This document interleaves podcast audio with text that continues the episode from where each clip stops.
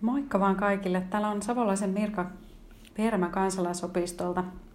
Kerron teille tänään muutamia asioita ihan näin podcastin muodossa. Tämä on ensimmäinen podcast, jonka minä ikinä nauhoitan. Eli tota, niin, niin, kerron vähän tämmöisistä ää, hyödyistä ja ää, hyvinvointivaikutuksista, mitä voit saada siitä, kun opiskelet kansalaisopistossa.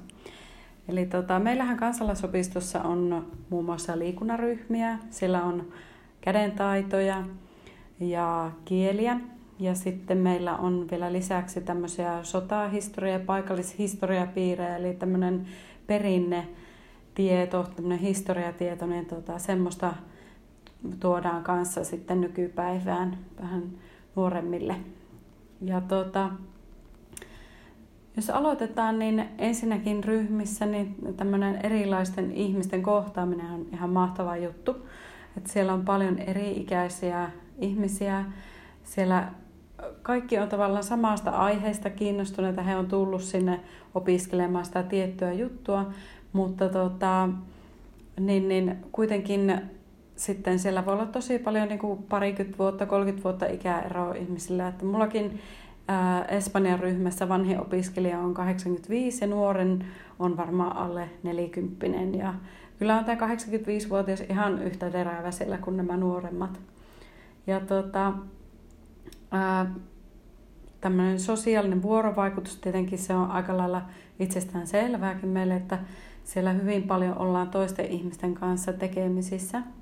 Ja tota, sitten mm, siellä voi solmia jopa uusia ystävyyksiä, että monestihan jotkut ryhmät, ne saattaa jatkua vuodesta toiseen, niin siellä saattaa tulla ihan tosi mukaviakin, tuota, sieltä saattaa saada ihan mukavia uusia ystäviä ja sitten kuitenkin tuota, ää, jos on semmoisia lyhyempiä kursseja, niin sitten niitä hyvän päivän tuttujakin, niin niitäkin on mukava saada, että sitten kadulla on voi mennä juttelemaan sitten, kun törmätään tai torilla tota, huostelemaan, kun nähdään.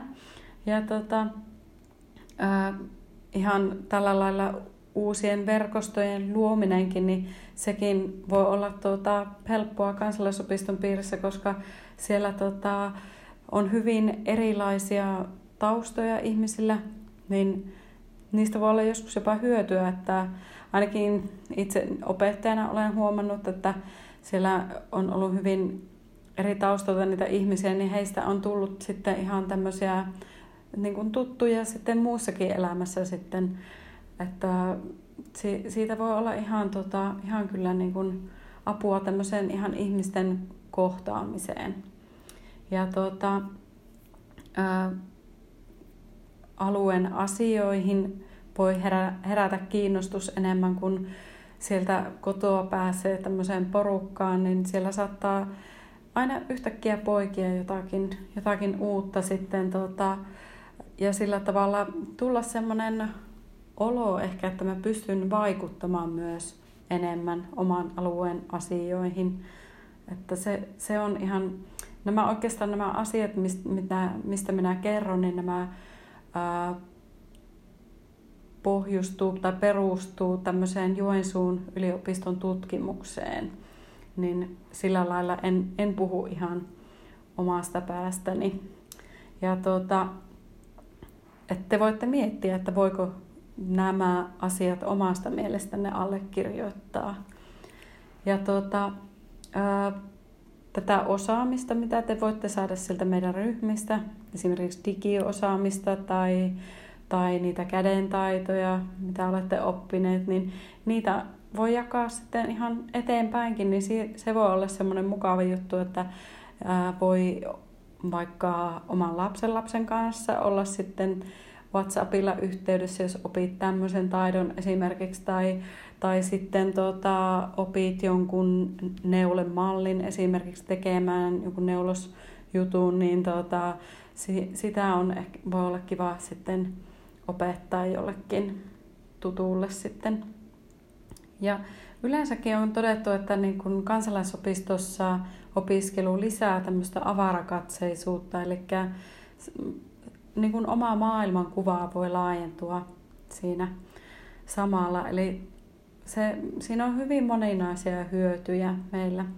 Eli meillä voi olla myös eri kansallisuutta olevia henkilöitä siellä, siellä ryhmässä, niin tota, se voi tosiaan lisätä sitten tämmöistä, että se niin kuin näkee vähän sitä omaa, omaa maailmaansakin vähän eri kantilta.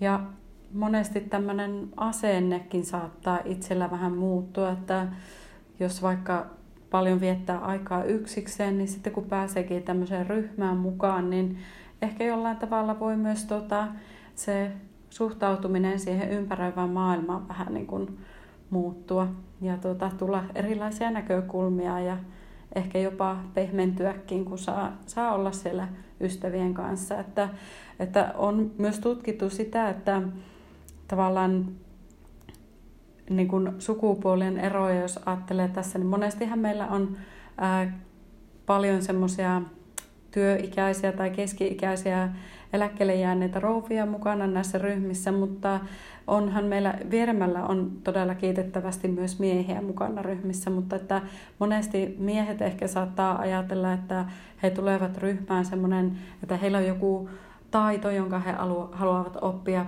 niin kuin pääasiallisesti, että se on joku semmoinen tarve, että se pitää nyt, tuota, että pitää nyt oppia joku uusi juttu, mutta samalla lailla heillä tulee sitten näitä yhtä lailla näitä hyötyjä tästä ryhmästä. Eli samalla lailla he kuitenkin ehkä kaipaavat sitä sosiaalista vuorovaikutusta ja, ja niitä ystäviä voi sieltä tulla sitten samalla ja uusia verkostoja. Eli, eli ihan samoja asioita, mutta että vähän, vähän eri kantilta lähdetään yleensä sinne ryhmään mukaan.